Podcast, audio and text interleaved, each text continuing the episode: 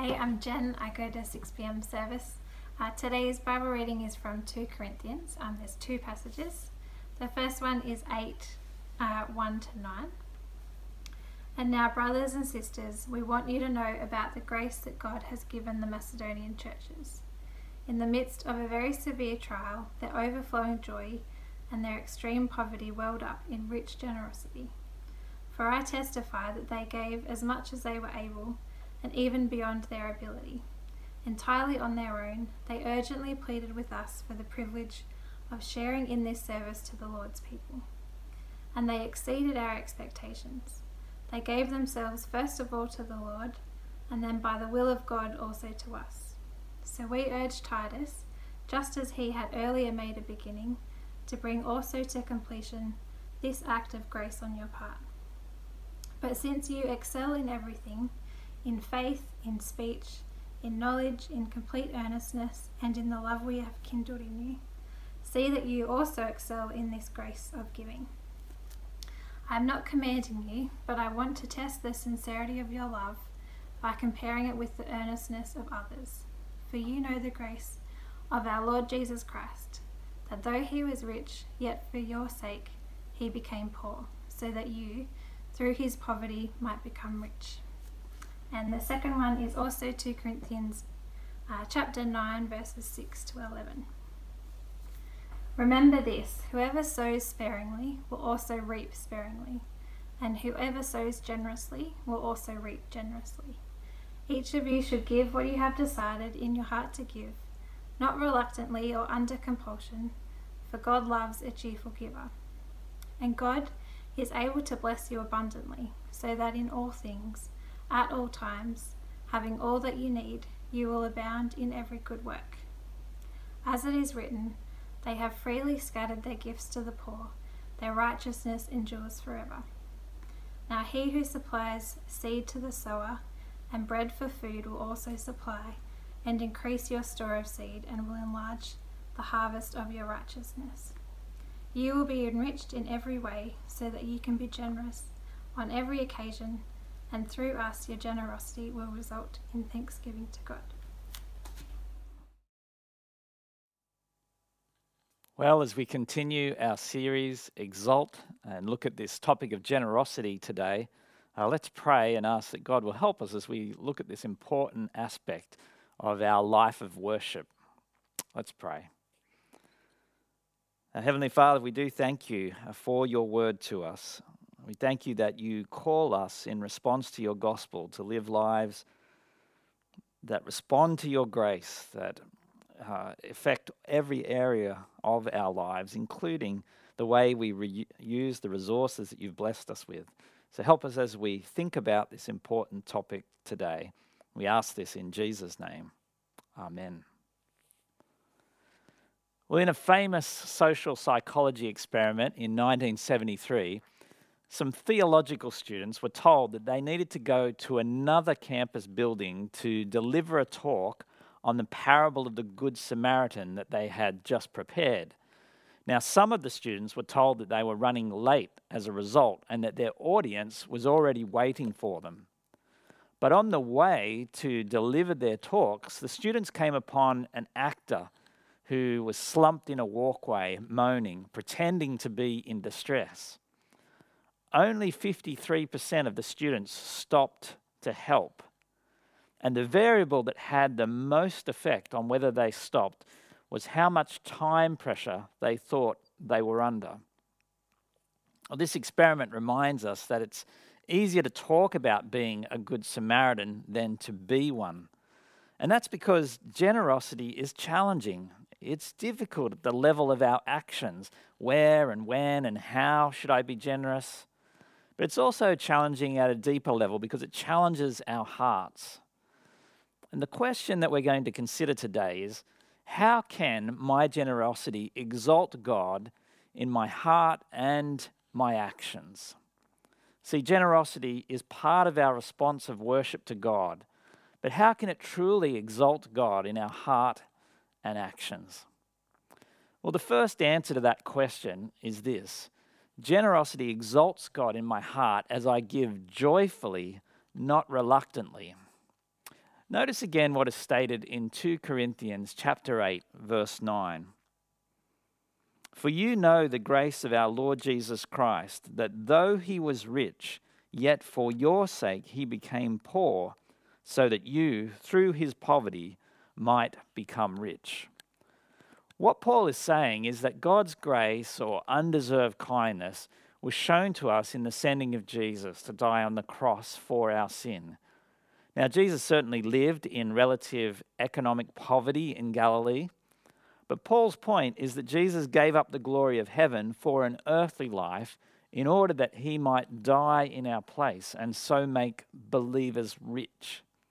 However, he's not talking about material riches, but rather spiritual riches that we receive through faith in him. And Christians are spiritually rich.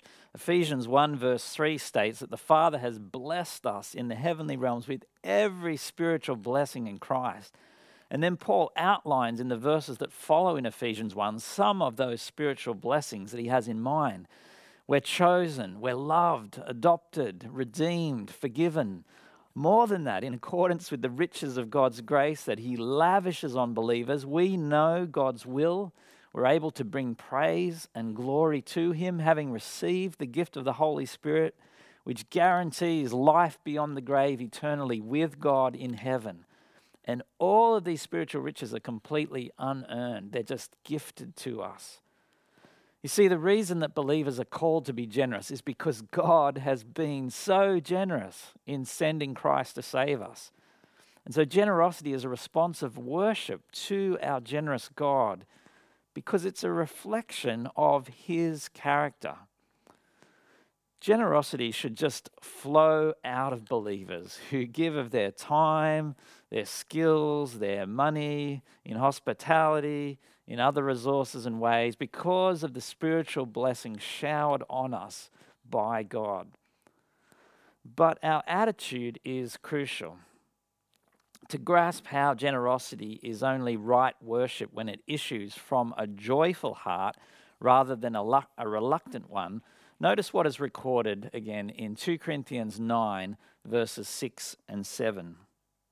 Paul writes, Remember this whoever sows sparingly will also reap sparingly, and whoever sows generously will also reap generously. Each of you should give what you have decided in your heart to give not reluctantly or under compulsion, for God loves a cheerful giver. Well, in this section, Paul uses agricultural imagery. Uh, it's an agricultural fact that the size of the harvest is always directly proportional to the amount of seed sown. So the sowing and reaping in the context here refers to the financial gift that the Corinthian, Corinthians were about to make to the church in Jerusalem and the results of that contribution. Now, Paul is going to return to what is reaped from verse 8 onwards, but the focus initially is sowing generously in verse 6. Now, such generous sowing must be matched by the right motive, Paul says in verse 7. It must be a voluntary gift, not one made reluctantly or somehow under compulsion because of somebody's pressure. The whole point of the collection would be void if the Corinthians' gift didn't come from their own desire to help those in need. And so, to highlight this point, Paul adds the phrase, For God loves a cheerful giver, at the end of verse 7. Now, as we've seen already, it's not difficult to explain why God loves a cheerful giver because he is such a giver and he desires to see this characteristic demonstrated by his people. Reluctant generosity is not the response that God seeks. You know, early in their marriage, uh, Billy and Ruth Graham were visiting a church where Billy was the guest speaker. And during the offering, an usher came to the platform and pushed the offering plate in front of the visiting evangelist. Billy reached for his wallet and pulled out what he thought was a dollar bill.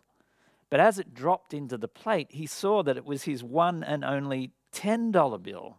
And his heart sank as he saw the bulk of his financial resources disappearing. Well, on the way home, he told Ruth what had happened. But instead of sympathizing, she said, And just think the Lord will give you credit only for the one. That's all you meant to give. Which brings us back to the question of reaping and what Paul goes on to say from verses 8 to 11 in 2 Corinthians 9. See, in verse 8, God is able to bless Christians abundantly so that they will have all that they need. And in the case of the Corinthians, God would meet their needs so that they could serve others who were without God's blessings. God's blessings to his people are never an end in themselves, but they're for others to be blessed through them. But as we apply this point to ourselves, you might be left wondering whether Paul is suggesting some kind of prosperity gospel here. You know, if you give to God's work, then he'll give you even greater material wealth. I mean, after all, Paul goes on in verses 10 and 11 to talk about those who give receiving an increased store of seed and an enlarged harvest and being made rich. Last weekend, I watched the documentary American Gospel Christ Alone, which has recently been added to Netflix. It emphasizes that although there are many American churches who preach Christ crucified, there are also a significant number who have embraced prosperity teaching. The film highlights that this false gospel of health and wealth has been exported to many other countries around the world as well, causing great harm as people expect Jesus to make them rich. And they highlighted many of the false teachers like Joel Osteen or Benny Hinn or Kenneth Copeland and Joyce Meyer, who teach that Jesus died and rose again so that we could have a prosperous life. And the language they often use in their broadcast are about sowing seed, by which they mean giving money, and then reaping, by which they mean God giving them even more money in return so that they will be wealthy. And so, what is espoused by such speakers is that you give in order to get. Your motivation for being generous is a selfish desire to be rich yourself, to have God bless you with material things. However, this is not what Paul is saying here in 2 Corinthians 9. Notice what verse 10 states. Now, he who supplies seed to the sower and bread for food will also supply and increase your store of seed and will enlarge the harvest of your righteousness. See, the harvest that will be enlarged by God is a harvest of righteousness. Their giving will lead to their spiritual growth. Even in verse 11, the term rich in every way is a reference to a generous attitude of heart. This is emphasized by the second half of verse 11, which highlights the use of resources so that others are helped in order that they may give praise and thanks to God. And as Paul points out in verse 13 that follows, Christian giving is an act of worship towards God if it is motivated by the gospel. And for that to be true, our generosity must spring from a cheerful heart motivated by God's generosity towards us, not from some reluctance or compulsion, and certainly not from seeking something in return. You see, one day Jesus is going to return to earth and come for his own. And at that point, it will not matter how much money we have planned to leave behind, only what we have given in response to the gospel. Charles Spurgeon once said, Earn all you can, save all you can, and then give all you can. Giving is true having. That leads us to a second answer to our question of how generosity is part of our response of worship. And that is, generosity exalts God in my actions, in my hands, as I move from having closed to open hands. Notice again what is stated in 2 Corinthians chapter 8 verses 1 to 4. And now, brothers and sisters, we want you to know about the grace that God has given the Macedonian churches. In the midst of a very severe trial, their overflowing joy and their extreme poverty welled up in rich generosity. For I testify that they gave as much as they were able and even beyond their ability, entirely on their own. they urgently pleaded with us for the privilege of sharing in this service to the Lord's people. Corinth was a relatively wealthy trade city in the south of Greece. But Macedonia was the Roman name of the northern half of Greece, and it was a poorer area. It contained the churches of Philippi and Thessalonica, both of which had faced a lot of persecution and were still facing it, according to verse 2 there. Paul mentions not only a most severe trial, but also their extreme poverty, which makes it remarkable that they were overflowing with joy and rich generosity. I mean, so eager were they to be generous, they were pleading for the opportunity to give away the little that they had. Now, humanly speaking, this just doesn't make sense to us. It can only be explained by the impact of the gospel on them. They were opening their hands to share when they could so easily have closed them around the little that they had. Now, given the circumstances, the example of the Macedonians was no doubt challenging, extremely challenging to the Corinthians. Paul is holding them up as an example in a similar way that a parent might say to you, well, Why don't you look at the example of your brother or your sister as they have acted? Paul turns to the Corinthians in verse 6 and states that he'd urged Titus to bring to completion their earlier offer to give. See, a truly generous spirit or heart never leaves us just content to talk about what we might do. It has to be expressed in actions. And so in verse 7, Paul challenges them to not only excel in other areas, as the Corinthians had, but also to be generous in giving. Notice again what Paul writes in verse 8 I am not commanding you, but I want you to test the sincerity. I want to test the sincerity of your love by comparing it with the earnestness of others. But Paul urges them to show the genuineness of their love by concrete actions of compassion. There's no set amount, it's just according to what they have, we're told later in verse 12. Now, as we apply this second point to ourselves, we too have an inescapable responsibility to care for others. You know, it's not enough to be moved with compassion in our hearts, but then fail to assist. We can't stand idly by when they're in need if we have the means to help. If we do that, then we've closed our hands and failed to reflect God's generous love that He's shown to us. You know, a story is told of a little girl who was uh, given $2 by her father. And he told her that she could do anything she wanted with one, and that the other was to be given to God on Sunday at church. The girl nodded in agreement and asked if she could go to the candy store. With visions of all that she could buy with her dollar, she happily skipped towards the store, holding tightly to the $2 in her hand. But as she was skipping along, she tripped and fell and the wind blew one of the dollars into the storm drain at the curb. Well, picking herself up, the crestfallen girl looked at the one dollar that she still had in her hand and then at the storm drain and said, ah, Well, Lord, there goes your dollar. You see, it's worth remembering that God measures giving not by what we give, but by what we keep for ourselves. Actions are not only louder than words, they confirm words. And love is a verb, it's essentially an action. If we know God's love, then we will demonstrate it in our care for others. Our worship of God is tested or proven by this grace of giving, which springs from the gospel. God loves it when we give his resources away. They're His. So we need to manage the resources God has given us because one day we will have to give an account to Him. See, Christians need to stand out from our secular, godless society that is driven by greed and insecurity.